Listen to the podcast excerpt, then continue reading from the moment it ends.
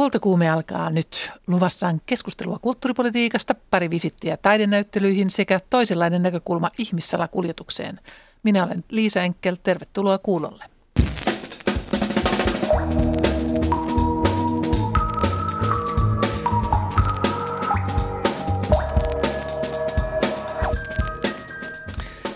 Kultakuumeessa syvennytään aivan kohta Aleksis Salusjärven kanssa kulttuurin tulevaisuuden näkymiin.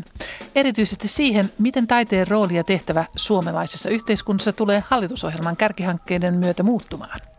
Lähetyksessä vieraillaan Tampereella, jossa viikonloppuna avautui Pirkanmaan kuudes triennaali. Taiteilija Kaija Papu ja näyttelyn kuraattori Sirpa Joenniemi kertovat, miten Ole kun kotonasi teema muotoutuu taiteeksi.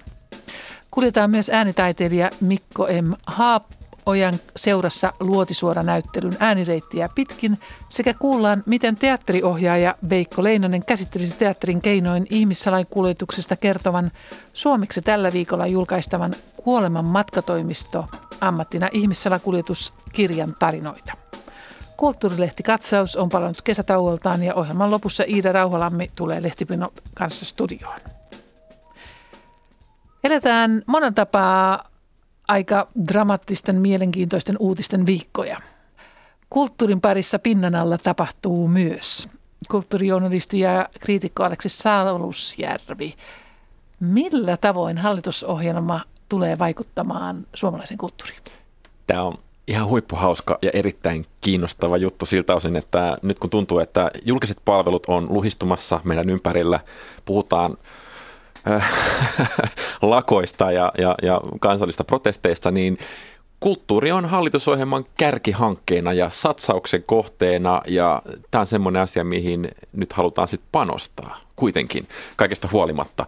Ja äh, tämä on hirveän selkeä siltä osin tämä, tämä panostus, että taiteesta halutaan hyvinvointia hallitus haluaa taiteen hyvinvointivaikutusten näkyvän laajemmalti ja, ja korostuvan, mistä seuraa hallitusohjelmassakin mainittu periaate, että laajennetaan prosenttitaiteen tätä periaatetta yhteistyöstä, yhteistyössä sosiaali- ja terveydenhuollon kanssa, jotta taiteen hyvinvointivaikutukset tulisivat tuetuiksi. Eli siis käytetään julkisia varoja sosiaali- ja terveysministeriön – laarista taiteen tekemiseen lyhyesti sanottuna. Ja kyseessä ei ole mitkään pienet summat, sillä noissa on 10 miljoonaa varattu kulttuurin, eikö näin?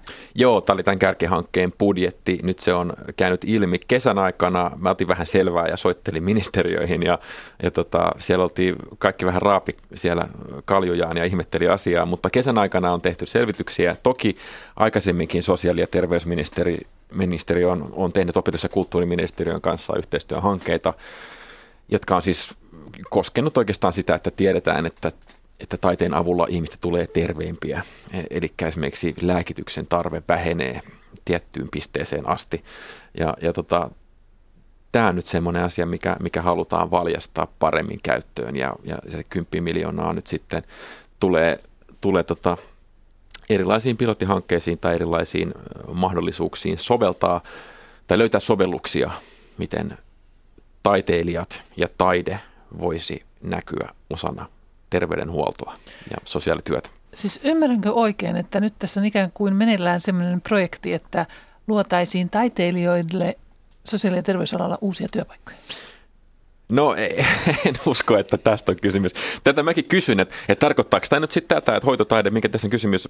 Oikeastaan kysymys on siitä, että taiteilija tekee työtään kuten aina ennenkin omalla kompetenssillaan ja, ja, ja siihen, mihin he ovat saaneet koulutuksen. Näin sanoi siis minulle tänään Marjo Mäenpää, opetus- ja kulttuuriministeriön taidepolitiikan osaston johtaja. Ja, ja tavoite on oikeastaan nyt sitten vaan viedä tämän taiteen tuloksia sellaisille väestön osille ja sellaisille ihmisille, jotka siitä voisivat hyötyä tästä sosiaali- ja terveysministeriön vinkkelistä. Ja sitten taas soitin sosiaali- ja terveysministeriöön, jossa neuvotteleva virkamies Ismo Suksi sanoi, että, että, tota,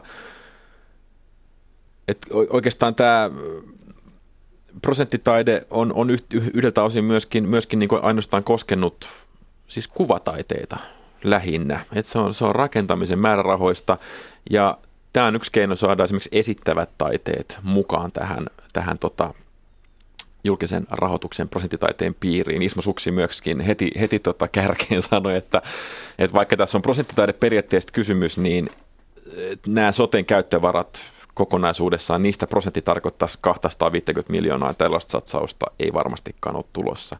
Sen sijaan kysymys voi olla esimerkiksi promillesta, laitosten ja kuntien sote-menoista siltä osin, kun voidaan osoittaa, että nämä eivät ole varsinaisia kuluja, vaan oikeastaan tässä haetaan säästöjä. Ja laajempi kehitys tietysti on, on, on tota Sipilän hallituksessa ja keskustan politiikassa jo jo keväällä masinoitu tämä siilojen purkaminen, norminpurkutalkoot.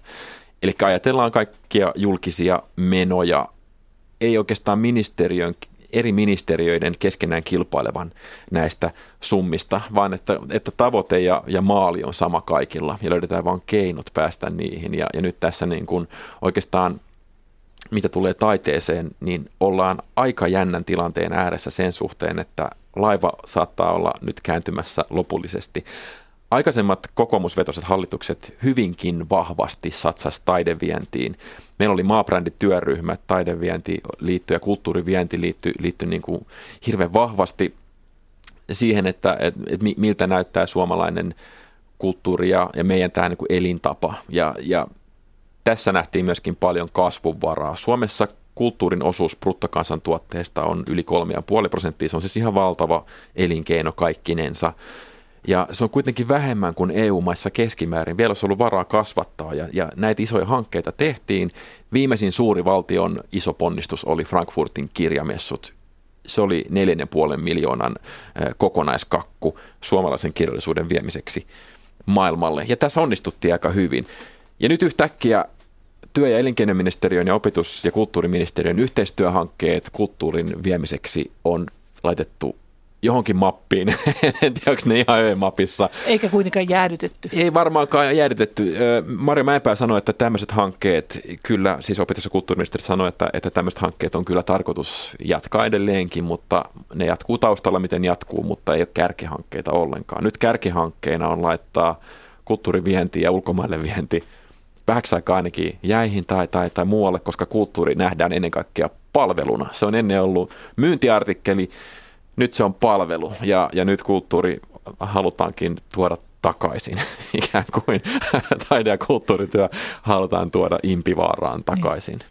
Siis se on hoito ja pilleri ja palvelu. Niin, niin siis sama, jos, jos sitä niin kuin, ja ihan sillä, siinä mielessä kyllä logista, että, että samoista julkisista varoistahan kaikki tämä maksetaan, tämmöinen kulttuurityö kuin, kuin myöskin tämä sosiaali- ja terveysministeriön työ.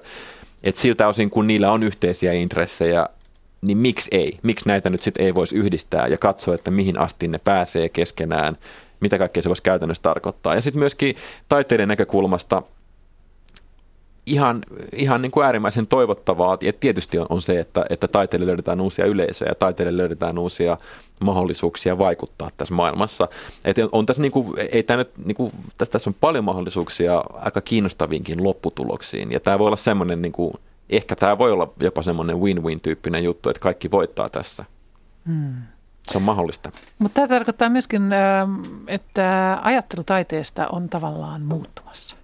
Niin, taiteen rooli on tavallaan muuttumassa, joo. Eikä niin kuin taide kokonaisuudessaan miksikään muutu, mutta aika harvinaista on, että hallitusohjelmassa on tällaisia mainintoja, tämmöisiä kärkihankemainintoja tai, tai tämmöistä niin kuin vahvaa tendenssiä tämän tyyppisiin, tämän tyyppisiin suunnanmuutoksiin. Kyllä se halutaan, halutaan niin kuin nähdä selkeästi nyt vähän uudesta vinkkelistä tämä taidekin. Toinen osa sitä, että se muuttuu tavallaan vientituutteista palveluksi, on se, että on niin sanottu syrjäkuntahanke. Mitä se pitää Tämä syrjäkuntahanke oli itse asiassa kulttuuritutkijoiden Tampereella tekemä tutkimushanke, jossa tutkittiin kulttuuripalveluita, miten tämä onnistuu, tämä, tämä syrjäkuntien kulttuuripalvelut ylipäätään, miten ne onnistutaan järjestämään ja miten tämä maantieteellinen sijainti Suomessa oikeastaan vaikuttaa siihen, että miltä tota, minkälaisia mahdollisuuksia julkisen kulttuurin sa- saavuttamiseksi on. Niin tietenkin itsestään selvää, kaikki tietää sen, että mitä syyremmälle mennään, niin se vähemmän siellä on kulttuuria. Ja, ja tämä on tota, myöskin harjoituksen kärkihankkeena ollut, ollut tavoitus, tavoitus parantaa epätasaisesti jakautunutta taiteen itse asiassa opetuksen saavutettavuutta ja saatavuutta taiteen alakohtaisesti maan eri osissa. Tässä on nimenomaan lapset otettu huomioon. Tässä syrjä kuntahankkeessa oikeastaan keskeisenä tutkimustuloksena ja kiinnostavana asiana kävi ilmi se, että juurikaan tinkavaraa ei enää ole. Että se, se tota, mitä syrjäkunnissa, suurin pienimmät 50 kuntaa, reilut 50 kuntaa Suomessa ei tarjoa mitään muuta kuin kirjaston oikeastaan. Eikä, eikä siitä oikein voi sitten luopua, että, että, että se, on, se on semmoinen asia, että siitä ei haluta eikä, eikä oikein ole mahdollistakaan luopua. Tosiaan monissa tutkimuksissa kirjasto on suomalaisille todella tärkeä kulttuurilaitos ja kirjastopuolella ihmiset ovat aika huolissaan, että miten käy nyt, kun kunnat saavat yhä vahvemmin päättää omien kunnan kulttuuripainopisteistä. Mitä luulet, Aleksis Salusjärvi, miten käy kirjastolaitoksen? Tämä on semmoinen asia, mistä on paljon paljon oltu huolissaan. Ja tämä syrjäkuntatutkimus, otin Pauli Rautiaisen yhteyttä, joka siis toimi tässä tutkijana. Hän sanoi, että, että oikeastaan ainoa semmoinen asia on, on näiden reilun 50 pienimmän kunnan jälkeen tulevat tämmöiset niin kuin hippasen isommat, mutta, mutta tota, ei kuitenkaan vielä, siis esimerkiksi pikkukunnat, missä on sivukirjastoja.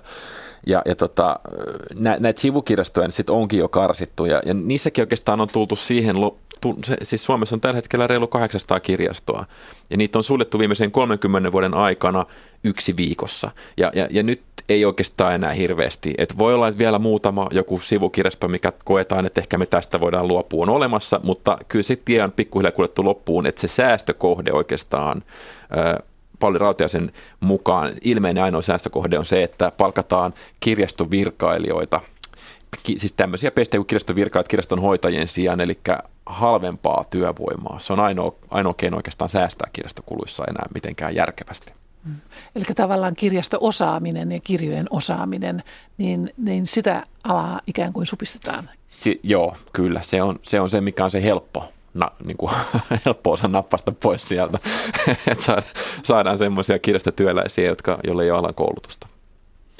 Miltä vaikuttaa, kun olet erilaisia virkamiehiä ja tutkijoita jututtanut, niin Aleksis Salusjärvi, mitä tässä tulee tapahtumaan? Tämä on nyt niin kuin jouluun mennessä kai nämä fundeeraa nämä virkamiehet vai miten tämä Joo, no siis tämä, tämä on siis vuoden vaihteen jälkeen me saadaan selkeät tulokset ja, ja nyt on niin kuin tämä, tämä, tämä asia tässä hautuu. Sosiaalityön professori Leena Eräsaari, juttelin hänen kanssaan myöskin tästä asiasta.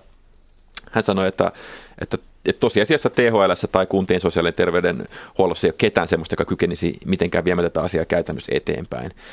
Et, et, tota, hän toivoo tietenkin, että se on totaalisen väärässä ja, ja, ja taas niin kuin hyvä juttu tehdä tämmöistä taidetta, mutta et, et, et, et se huomio on myöskin sama, mikä teki tutkija Pauli Rautiainen, että meillä ei ole pohjaa tällaiselle eikä meillä ole oikein osaamista tällaiselle. Ja itsestäänselvä asia on se, että me tullaan näkemään aika paljon työryhmän muistioita. Niitä niit tulee nyt kaiken näköistä selvitystä paperiin varmaan hirveän paljon tulemaan. Ja niinhän sä että kun laiva kääntyy, iso laiva kääntyy, niin sitten siihen kääntämiseen menee paljon paljon voimia. Että, että tota, mä toivon hirveästi kanssa, että, että me saataisiin uusia mielenkiintoisia avauksia ja uutta työtä luotua tässä ja jotenkin niin kuin tehty tästä maasta vähän miellyttävämpi paikka kaikille, niin taiteilijoille kuin, kuin, kuin niille, jotka on sosiaali- ja terveydenhuollon asiakkaina, mutta että kyllä tässä nyt herää aika paljon kysymyksiä sen suhteen, että mistä me löydetään. Tässä on myöskin poliittinen tahto taustalla. Tämä on hallitusohjelmassa. Meille hallituksella tällä, tällä hetkellä yhtään sellaista ministeriä oikeastaan, jolle tämä taide- ja kulttuuripuhe olisi mitenkään luontevaa ja luontaista. Että se kaikki tulee jotenkin vähän mutkan kautta, siellä ei niin kuin vahvasti ole tätä ajamassa kukaan. Kyllä tätä täytyy seurata, kyllähän meidän täytyy journalistina tätä nyt katsoa tätä hommaa, koska tässä on paljon kysymysmerkkejä. Ja kultakuumissa me jatketaan tätä seuraamista tämän kuun aikana. Meillä täällä jatketaan tätä keskustelua erinäisten henkilöiden kanssa. Kiitoksia aluksi Salusjärvi. Kiitoksia. Ää, koti herättää tunteita ja kotia kohtaan on kaikilla jonkinlainen suhde. Pirkanmaan kuudes triennaali esittelee alueen kuvataidetta kolmen vuoden välein ja tämän vuoden teemana on Ole kuin kotonasi. Katsojaa teemaan haastaa ajankohtaisesti vaikka pohtimaan avatako kotinsa vieraalle. Teemaan tarttui 130 pirkanmaalaista taiteilijaa. Mukaan kuraattori Sirpa Joenniemi valitsi 52 tavoitteena mahdollisimman monta näkökulmaa kotiteemaan. Katri Rauska tapasi yhden mukana olevista taiteilijoista jääkaappitaidetta tehneen Kaija Papun. Kaija Papu, todella sun taide on ihmisten jääkaapin ovessa. Joo, nimenomaan. Se on se näyttelytila. Se on hyvä valkoinen kuutio, johon pistetään magneettilateokset esille. Se on toimiva konsepti. Sä oot nyt aika arjen ytimessä, sanoit semmoista vähän niin kuin kaivannee. Semmoista tuntuu, että tota jotenkin niin kuin pyhempään arkeen ei enää pääse. Joo, se, se on totta, että mulla on ollut sellaisia isompia teoksia just niin kuin museoissa ja museotiloissa ja galleriatiloissa, niin ehkä oli hinku just tehdä jotain ihan fyysisestikin pienempää ja sitten myös enemmän silleen, niin kuin lähempänä sitä arkea sellaista jokapäiväisyyttä. Ja sitten myös kiinnostaa tässä se, että, että galleristina toimii joku ö, yksityishenkilö, joka ei ole taidemaailmassa mitenkään niin kuin välttämättä mukana. Heilläkin olisi niin kuin mahdollisuus vaikuttaa siihen, että minkälaista taidetta on esillä. Että se ei ole pelkästään jonkun niin kuin isojen museoiden kuraattoreiden käsissä, että mikä taide saa tulla esille ja mikä ei. Että... Niin te olette todella käyneet vuorovaikutusta siinä vaiheessa, että sä oot kysynyt näiltä galleristeilta, eli toisin sanoen niiltä ihmisiltä, kenen keittiössä sun taide on esillä, että mikä miellyttää?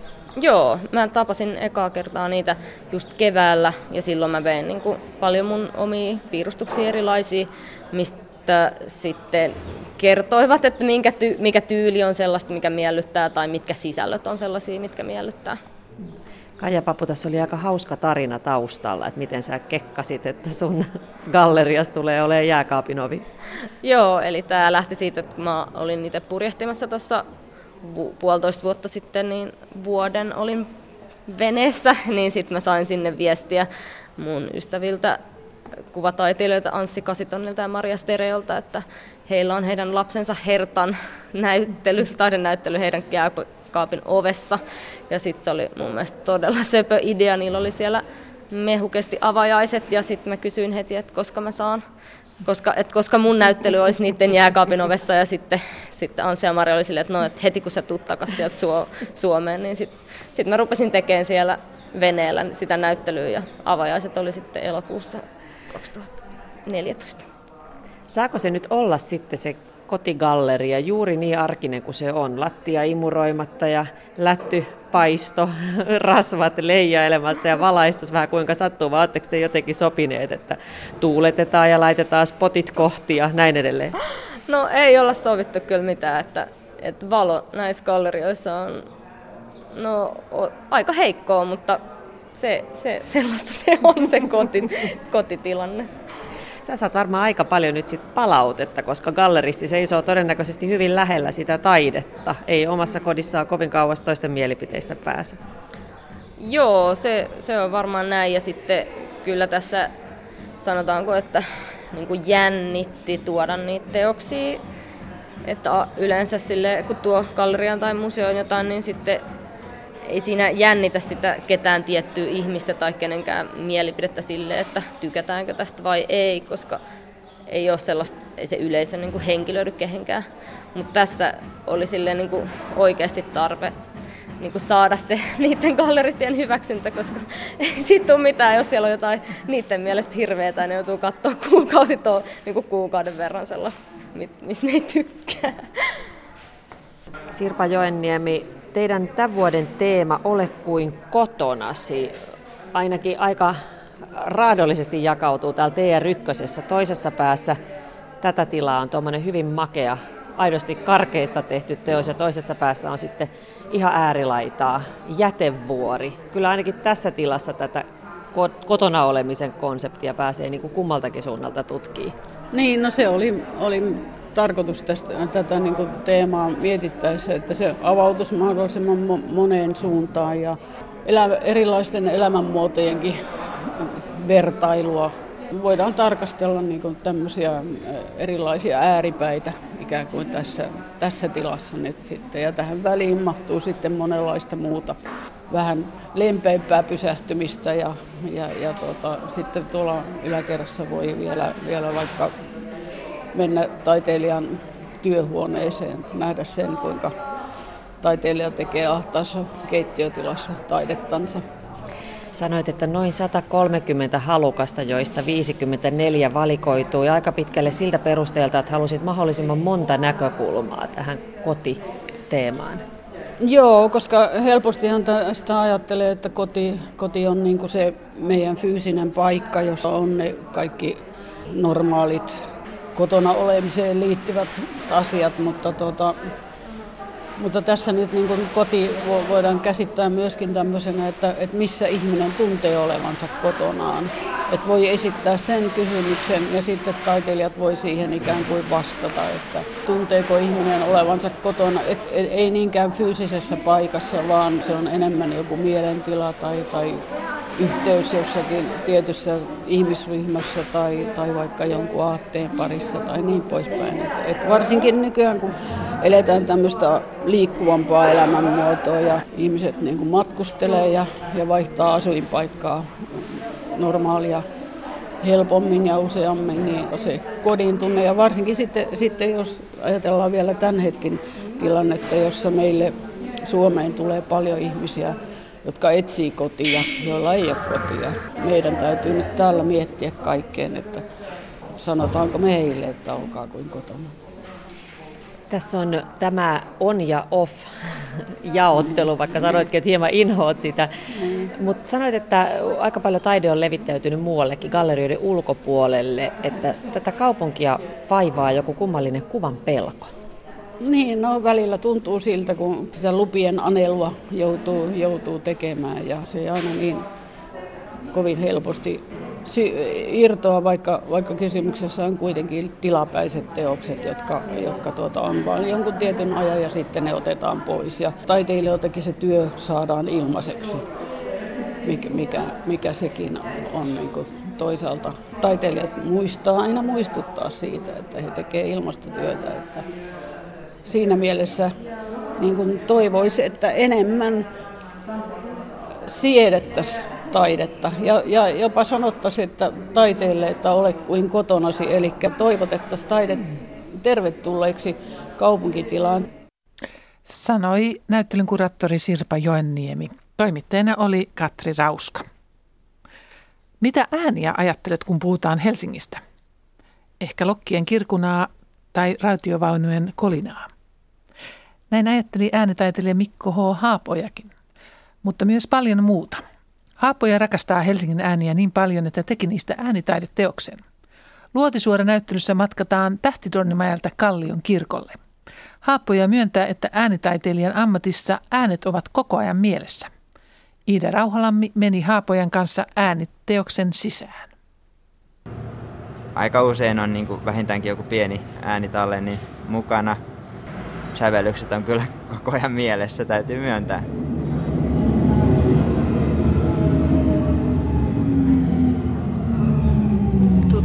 metron vinkuna. Kaikille varmaan helsinkiläisille tuttu ääni. Kyllä, se oli pakko saada tuohon mukaan.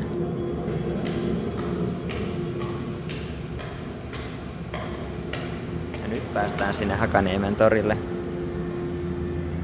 Mä luulen, että mä oon kiinnostunut ollut äänistä kyllä ja musiikista ihan koko ikäni.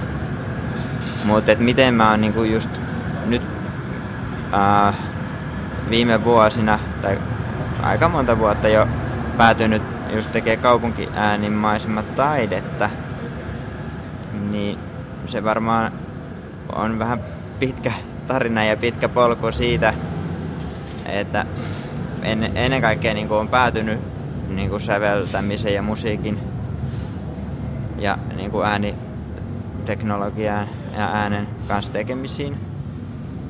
Mutta sitten samalla on ollut koko ajan suuri kiinnostus kaupunkisuunnitteluun ja arkkitehtuuriin ja sitten myös niin kuin valokuvaamiseen. Ja musta ei koskaan tule arkkitehtuuria tai vastaavaa, niin tavallaan pystyn itteeni kiinnostavia aiheita liippaamaan niin kuin oman praktiikan kautta.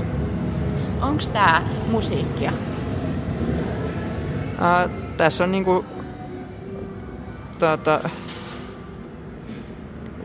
sekä musiikkia että niin kuin videokuvaamista, kaupunkitilan dokumentoimista, yhdistäviä piirteitä.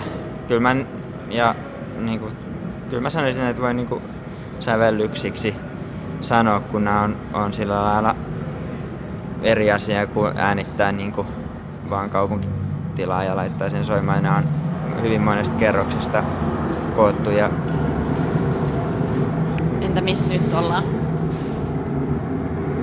Tässä on muutama eri aikataso itse päällekkäin. Tässä kivutaan Kallion kirkolle. Kallion kirkon kellot. Tähän luotisuoraan nämä äänet koostuu hyvin pitkälti just tästä 2015 vuodesta.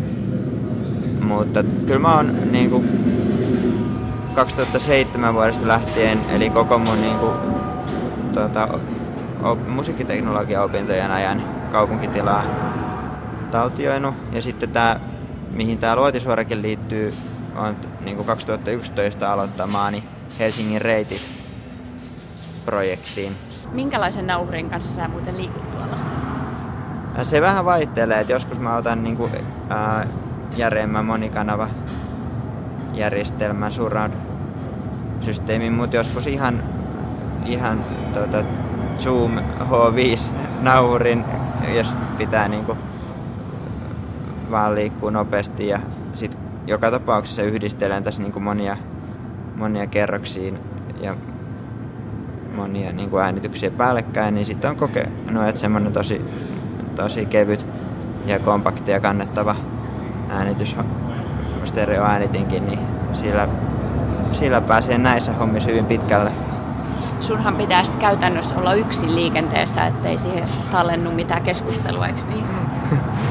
niin, ky- kieltämättä, että toi on aika yksinäistä puhua välillä on, on tätä, näiden teosten tekeminen.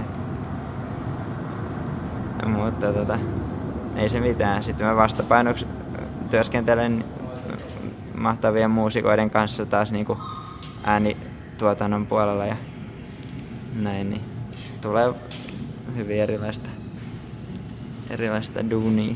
Tuleeko sulla tuolla äänitellessä sellaisia hetkiä, että sä oot jossain ja sitten, että jes nyt, toi Lokki teki just ton ja... Joo, no nyt on, on kyllä, kyllä kieltämättä tullut ja just niitä hetkiä mä pyrin, pyrkinyt näihin teoksiin Tässä on joku rauhallinen kohta. Joo, ja siis jos haluaa niin kuin täältä reitiltä rauhaa, niin silloin täytyy äänittää kello kaksi yöllä Kaisaniemen puistossa. Eri kaupungeissa on ihmisiä, jotka tallentaa niin kuin, mu- muun muassa muuttuvat suomalaiset äänimaisemat projektissa ympäri Suomen, niin, niin kuin, kerätään äänimaisemia parhaillaan. Mutta mä itse olen ainakin toistaiseksi keskittynyt Helsinkiin ja vähän syrjähyppynä sitten New Yorkiin, mutta tota... No kuvaile vähän New Yorkin äänimaisemaa. No se on hyvin ikoninen kaupunki äänimaisema, että, että sitten tietysti tuosta ruuhkaisimmilta ja turisteisimmilta osin löysin toki niin tästä Helsingin keskustasta niin vastaavaa tunnelmaa. Mitä luulet, että tämmöinen normaali ihminen, joka, tai siis tavallinen ihminen, joka ei tee äänitaidetta, niin eletäänkö me semmoisessa todellisuudessa, jossa me ei huomioida kauhean paljon ääniä? Mahdollisesti. Tämä on hyvin visuaalinen todellisuus, missä me eletään, mutta se mulla on yksi tämän Helsingin Reitit-projektin päämääristä, että ihmiset kiinnittäisi huomioon myös kaup- tuota, ympäröivän äänimaisemaansa. Ja kyllä mä oon saanut semmoista palautetta, että, että, tota, että sitten näiden teosten kokemisen jälkeen niin on, on alkanut tota, fiilistelemään kaupunkiäänimaisemia uusin korvin. No mikä on sun lempikaupunkiääni? Mikä on kaunein ääni? Kyllä mä tänä kesänä on taas uudelleen tykästynyt tuohon Hakaniemen torin, toripäiviin kyllä tosi paljon. Et ehkä tällä hetkellä se voisi olla yksi vastaus sanoi äänitaiteilija Mikko H. Haapoja. Tässä oltiin siis ääniteoksen sisällä ja kaikki äänet olivat osia teoksesta. Näyttely koostuu äänitaiteilija H. Mikko Haapojan äänimaisemien lisäksi kuvataiteilija Elina Ahon ja kaupunkilaisista kootun ryhmän toteuttamasta yhteisöllisestä taideteoksesta. Teos on esillä Helsingin kaupungin museossa lokakuun puoliväliin saakka. Helsingin Sofian kadulla näyttelyä vastapäätä Virkagalleriassa on kuultavissa myös Haapojan toinen ääniteos Luotisuoran sisarteos Hämärä. Toimittaja oli Iida Rauhalammi. Ihmissalakuljetus on valtava bisnes. Sen vuositulot liikkuvat, vuosituotot liikkuvat arvioiden mukaan 3 ja 10 miljardin välillä. Turvapaikanhakijoiden määrän voimakas kasvu on Rajavartiolaitoksen mukaan lisännyt laitonta ihmissalakuljetusta Suomeen. Iso osa turvapaikanhakijoista matkustaa omin keinon, mutta osa turvautuu tai joutuu turvautumaan matkan järjestämisestä rikollisten apuun, kerrotaan Rajavartiolaitokselta. Kuoleman matkatoimisto ammattina ihmissalakuljetuskirjassa äänessä ovat ensimmäistä kertaa ihmissalakuljettajat itse. Heitä ovat haastatelleet italialaiset Trenton yliopistossa kriminologiaa tutkiva Andrea Di Nicola ja toimittaja valokuvaa, valokuvaaja Gianpaolo Musumeki. Teatteriohjaaja Veikko Leinonen luki tällä viikolla Suomessa julkaistavan kirjan. Leinonen on tullut tunnetuksi kehutun Talvivaara kainulainen skifinäytelmän ohjaaja käsikirjoittajana. Par aikaa hän työstää vaara kanssa suuri työttömyysmusikaaliesitystä ja työn alla on myös maahanmuuttoa dokumenttiteatterin keinoin käsittelevä näytelmä. Mikä kirjassa yllätti Veikko Leinosen? Oli se yllätys, että miten järjestäytyneestä toiminnasta siinä tavalla oli kysymys tässä, tässä ihmisten salakuljettamisessa. Ja että miten järjestäytyneesti ne oli pystynyt niin kuin pureutumaan siihen, siihen, että minkälaista systeemistä ja pelistä on ikään kuin kysymys. Kuolema matkatoimistokirjan tekijät pureutuivat ihmissalakuljetukseen useiden vuosien ajan. Kirjan sanoma on, että taistelussa ihmissalakuljetusta vastaan yksittäisen veneenkuljettajan tai kuorma-autokuskin kiinniottaminen on vain neula heinäsuovassa – se laivan kapteeni, josta luemme lehdistä, on vain yksi pieni lenkki isossa organisaatiossa. Näin asiasta sanoo kirjassa haastateltu siperialaislähtöinen kapteeni Aleksandr. Minä kutsuisin tätä eritellyksi rikollisuudeksi. Kyse on toimijoiden ketjusta. Ensimmäinen tuntee toisen, mutta kolmas ei enää tunne ensimmäistä. Kaikki toimijat eivät tunne organisaattoria, eikä kukaan tiedä hänen nimeään. Menetelmä suojaa organisaation turvallisuutta ja henkiin jäämistä. Veneiden kuljettajat eivät tiedä juuri mitään. Homma toimii vähän niin kuin verkossa. Se on ihmissalakuljettajien Facebook. Ihmissalakuljetusorganisaatioon kuuluu toimitusjohtaja, järjestäjiä, sijoittajia, kassahoitajia, kuljetusten tarkkailijoita, veneen vuokraajia, niin sanottuja matkaoppaita, korruptoituneita viranomaisia, kuskeja, majoittajia ja passin väärentäjiä. Ohjaajakäsikirjoittaja Veikko Leinonen löysi kirjasta draaman kannalta kiinnostavia, jopa tragikoomisia tilanteita ja henkilöitä mistä voisi saada niin kuin jopa semmoisen komediallisen alun niin kuin hyvin vakavalle jutulle, oli muun muassa nämä valematkailijat, jotka täm, tälle rooliin pukeutuen ja harjoitellen, että he ovat mukaan tulossa niin kuin turistimatkalle, vaikka suoraan lentokoneella jonnekin Roomaan tai näin. Ja sitten heidän piti omaksua tämä valematkailijan rooli. Siinä on jo heti tämmöisiä niin näyttämöllisiä, että esitetään jotain muuta kuin ollaan. Esimerkiksi kongolainen pappi, jota kutsutaan lähetyssaarnaajaksi, Salakuljettaa ihmisiä opastamalla heitä käyttäytymään oikein Ugandan rajalla. Kertomalla tilanteen vaatiman tarinan he voivat saada pakolaistatuksen ja matka kohti Eurooppaa jatkuu. Hän oli hyvin perillä, millä seuduilla nyt taistellaan, niin sitten ihmisten piti aina kertoa, että he ovat sieltä seudulta paineet ja näistä syistä. Ja hänellä oli niin hyvinkin tarkkoja käsikirjoituksia siitä, että siellä kylässä, mistä olet painunut, on nämä ja nämä ihmiset olet tuntenut. Ja niin kuin, että hänkin vaivaa niiden kertomusten tuota rakentamiseksi. Jos ohjaaja Veikko Leinosen pitäisi kirjoittaa kuoleman matkatoimistokirjan pohjalta esitys näyttämölle, hän sijoittaisi esityksen veneeseen. Minkälaisia tilanteita ja konflikteja voi tulla pelkästään sinne veneellä, kun ihmiset ei luota toisiinsa ja he on laittanut tuhansia euroja niin kuin kiinni siihen, että pääsee sinne Eurooppaan ja maksanut sitä matkasta ja hermot on kireällä ja minkälainen voi olla se tunnelma siinä veneessä ja miten ne ihmisten taustat näyttäytyy siinä, miten ne käyttäytyy siellä. Draamallisesti hedelmällistä antia kirjassa on salakuljettajien haastattelut. No ne tuota, referoidut haastattelupätkät oli semmoista aineistoa, jota monesti vaikka dokumenttiteatteri ja tämmöinen sanasanainen dokumenttiteatteri käyttää.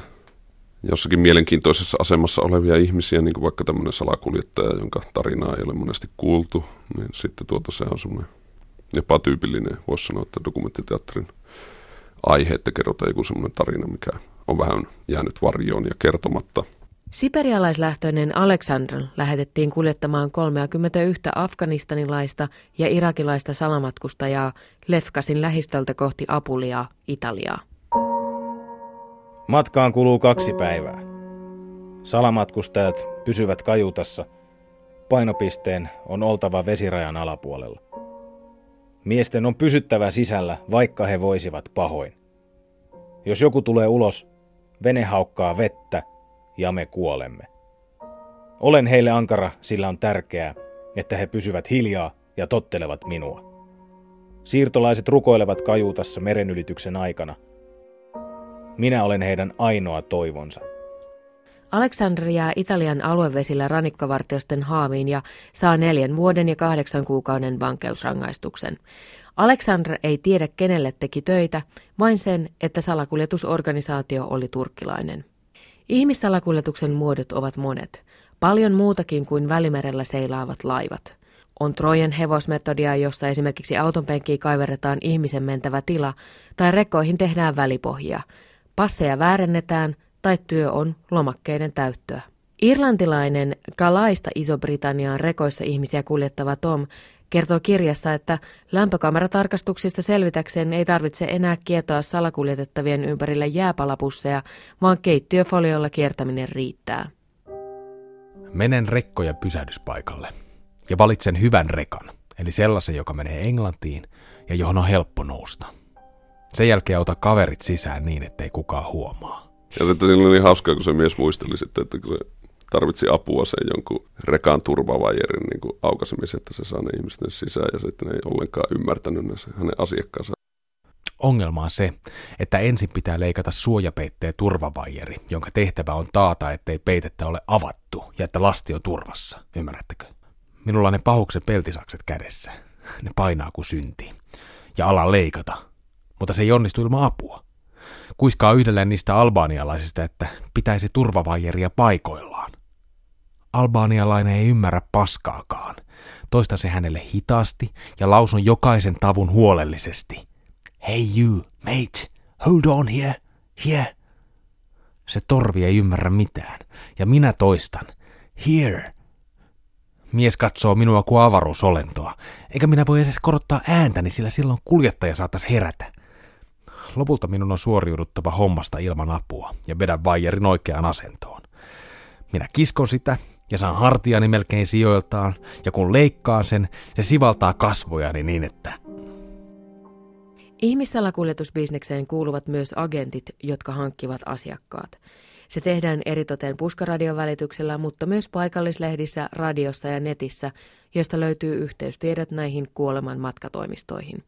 Se olikin yllättävää siinä, että kun se jotenkin semmoista mystistä kuvaa annetaan, niin tässä tuli osittain semmoinen olo, että tämän kirjan pohjalta, että se on niissä lähtömaissa hyvin tämmöistä avointa bisnestä, ne tunnetaan ja näiden matkan järjestäjien tuota, niin kuin se bisnes nojaa siihen, että heidät tunnetaan ja tunnetaan tuttuja, jotka on mennyt heidän järjestämillä matkoilla ja päässyt Eurooppaan, niin näin syntyy semmoista luottamusta, että, että tälle miehelle kannattaa maksaa siitä, että he järjestää sen matkan. Ja siellä oli tämä yksi egyptiläinen, joka sanoi, että toisissa kylissä, että ihmiset tulee ja suutelee hänen käsiään kiitollisuudesta, mutta toisissa paikoissa, että hän ei mene, mene ihan kaikkialle, että saattaa olla kyliä, missä on ihmiset tuota, kuollut sillä matkalla ja ne olisi valmiit sitten perheenjäsenet sillä niin tappamaan hänet siitä hyvästä. Kuoleman matkatoimistokirja keskittyy pääosin Välimeren alueelle, koska kirjoittajat ovat tutkineet ongelmaa siellä. Ihmissalakuljetus Välimerellä on ennen ollut Albanian mafian hallussa, mutta nyt sitä tekevät turkkilaiset, afgaanit, pakistanilaiset, iranilaiset ja kreikkalaiset salakuljettajat. Ohjaaja Veikko Leinonen huomioi, että salakuljettajat perustelevat moraalitonta ammattiaan sillä, että ilmiö on joka tapauksessa olemassa. He niin kuin auttaa ihmisiä pääsemään sinne, minne ne haluaa ja he eivät niin kuin sillä tavalla nähneet itseään ehkä pahoina rikollisina tai kovan luokan rikollisina monetkaan, vaan siinä oli just tämmöistä, tämmöistä vähän toisenlaisen matkatoimiston ajattelua. Kirjassa esitetään myös ehdotuksia ongelman nujertamiseksi. Trenton yliopistossa kriminologia tutkiva Andrea Di Nicola ja toimittajavalokuvaaja Gianpaolo Musumeci sanovat, että yhä korkeampi muurin rakentamisesta ei ole mitään hyötyä, sillä se vain pidentää rikollisten armoilla tehtyä matkaa ja tekee sitä yhä kalliimman ja vaarallisemman. He jatkavat, että on koittanut hetki korvata termi laiton maahanmuuttaja termillä paperiton siirtolainen ja sanovat, että ennen kaikkea on lakattava puhumasta maahanmuuton hätätilanteesta. Siirtolaisuus on rakenteellista, venekuljetuksia on tehty jo vuosia ja ne tulevat jatkumaan vastaisuudessakin. Kirjoittajien mielestä rangaistuksia pitää yhtenäistää ja tiukentaa. Ihmissalakuljettajien järjestäytymiseen on vastattava yhtä pätevällä järjestäytymisellä, kuten tietopankeilla, EU-maiden vahvalla yhteistyöllä, asiantuntijaryhmillä ja yhtenäisellä siirtolaispolitiikalla. Minusta se heidän ehdotuksensa kokonaisuutena siinä oli aika, aika sillä tavalla harkittu ja se ihmisvirta, joka niin kuin haluaa lähteä etsimään parempaa elämää Euroopasta tuolta Afrikasta tai sitten Aasian seudulta tämmöisistä kurimmista olosuhteista, niin ei tule loppumaan, että se pitäisi jotenkin ottaa niin kuin Eurooppa nyt oikeasti haltuun, eikä vaan niin kuin torvailla tämmöisiä hätätoimenpiteitä ihan epäjärjestäytyneesti, koska ihmisten salakuljettaminen on itsessään jo niin järjestäytynyttä toimintaa.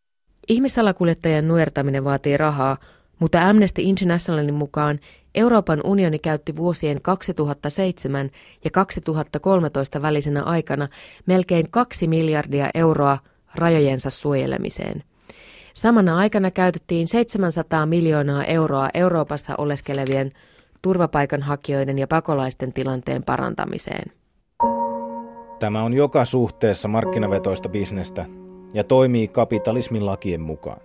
Jos haluatte tehdä lopun salakuljetuksesta, teidän on tyrehdytettävä rahavirrat. Ja ennen kaikkea teidän on tähdättävä huipulle organisaation päälliköihin. Tärkeää on kertoa tämmöisiä tarinoita, jotka ei siinä kaikessa monimutkaisuudessa usein tule niin kuin esille pelkästään ihan lehtien kautta. Ja teatteri esimerkiksi pystyy sillä tavalla kasaamaan ne kokemukset, tekemään niistä inhimillisiä tavalla, tavalla joka niin kuin, tuota, varmasti pystyy avaamaan ne ihan uudella tavalla ihmisille. Näin totesi Veikko Leinonen. Toimittaja oli Laura Satimus, lukijoina olivat Jani Nivala ja Pietari Kylmälä. Tässä yhteydessä voisi mainita, että Ylen uutis- ja ajankohtaistoimitus seuraa maahanmuuttoon ja turvapaikanhakuun liittyviä tapahtumia ja keskusteluja ja teemoja käsittelevän verkkosivuston ja teemaohjelmien kautta. Turvapaikanhakijoita koskevat uutiset ja taustajutut kootaan Ylen verkkosivuille turvapaikanhakijat-osastoon. Sieltä löytyy paljon tietoa ja mielenkiintoista materiaalia. Nyt on vuorossa kulttuurilehti Katsaus. Studion on saapunut Iida Rauhalammi. Mitäs mielenkiintoista löysit? No on tänään tosiaan selaillut kulttuurilehtiä ja sitten kuuntelin tota teidän keskustelua Aleksis Salusjärven kanssa tuosta taiteen rahoittamisesta ja taiteen uusista muodoista, niin siihen liittyen bongasin aika kiinnostavan tekstin, blogitekstin Suomen taiteilijaseuran sivuilta. Siellä mediataiteilija Timo Wright pohtii sitä, että voisiko Spotifyn malli toimia kuvataiteen puolella. Eli Spotifyhan on tämmöinen musiikkipalvelu, jossa 10 euron kuukausimaksulla saa kuunnella niin paljon musiikkia kuin haluaa eh, eri artisteilta. Niin Timo Wright pohtii tässä kirjoituksessa, että miten tämmöinen toimisi taiteen parissa.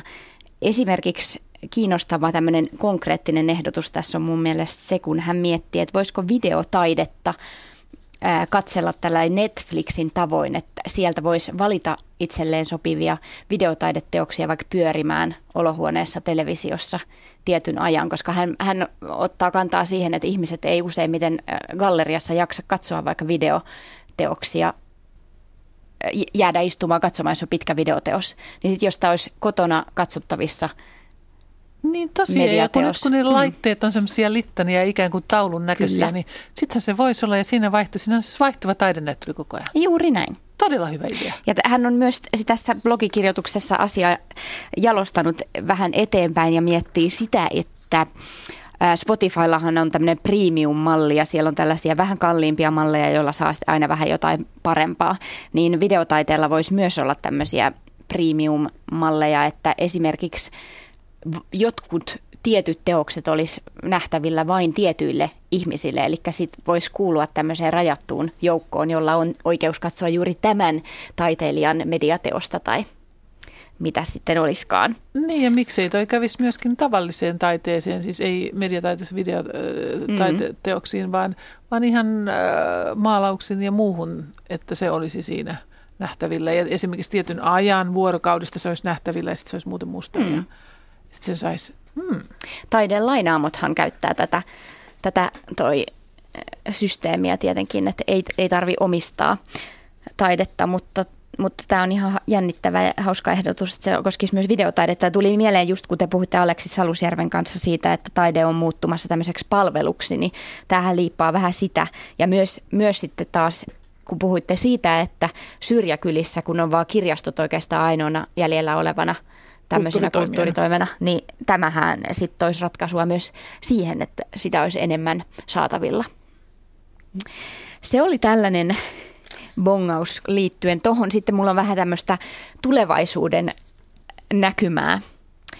Miltä tuntuisi katsella jo kuollutta ää, supertähteä lavalta? Anteeksi, mitä?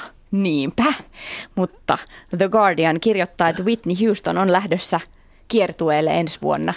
Nimittäin hänen hologramminsa. Ei voi olla totta. Kyllä. Eikö kuulostakin tällaiselta Skifi-elokuvalta vähän. Kyllä. Mutta mut näin on. Siis Whitney Houstonin sitä... hologrammi lähtee, lähtee kiertueelle.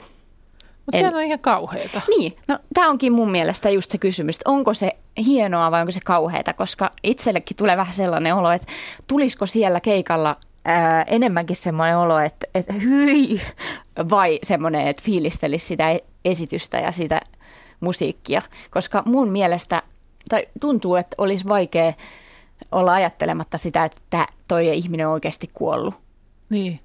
Ei kun live, siis kyllä mä haluan nähdä eläviä ihmisiä elä, esittämässä ja, ja ilmaisemassa taidetta ja omia ajatuksiaan. Ja... Mutta entäs sitten, eikö tässä ole mahdollisuus toisaalta, jos pystyisi irrottautumaan tästä ajatuksesta, niin nähdä sellaista jotain, mitä – mitä ei ehtinyt näkemään ja jäi harmittamaan. Tätähän voisi viedä eteenpäin, että esimerkiksi bändejä, jotka on hajonnut, niin ne voisi jatkaa keikkailua. Siis, siis ikuisia. siis ne olisi hamaan ikuisuuteen saakka. Beatlesitkin vetelisi tuolla vielä. Niin, mutta mikä sitten olisi se ajankohta, miltä ne otettaisiin, että, että, että tota, onko tuossa tietoa siitä Whitney Houstonin hologrammista, että minkä ikäinen Whitney Houston Totta. siinä niin esiintyy? Enpäs muuten muistakaan. Niin, että onko se nuorempi Whitney, Whitney Houston vai onko se sitten myöhemmin vai minkä ikäinen siellä on siinä hologrammissa? Niin, sitten? aivan. Sehän kannattaisi tietenkin ottaa sitä aina parhailta vuosilta. Niin, niin, ja kuka sen määrittää. Ja kaupalliset tekijät tulee ottamaan tuon kyllä aivan varmaan pelittämään tuolla systeemillä. Mm. Siitä sitten vaan lippuja hankkimaan, jos haluaa katsoa jo edesmenneitä tähtiä tai tätä tähteä.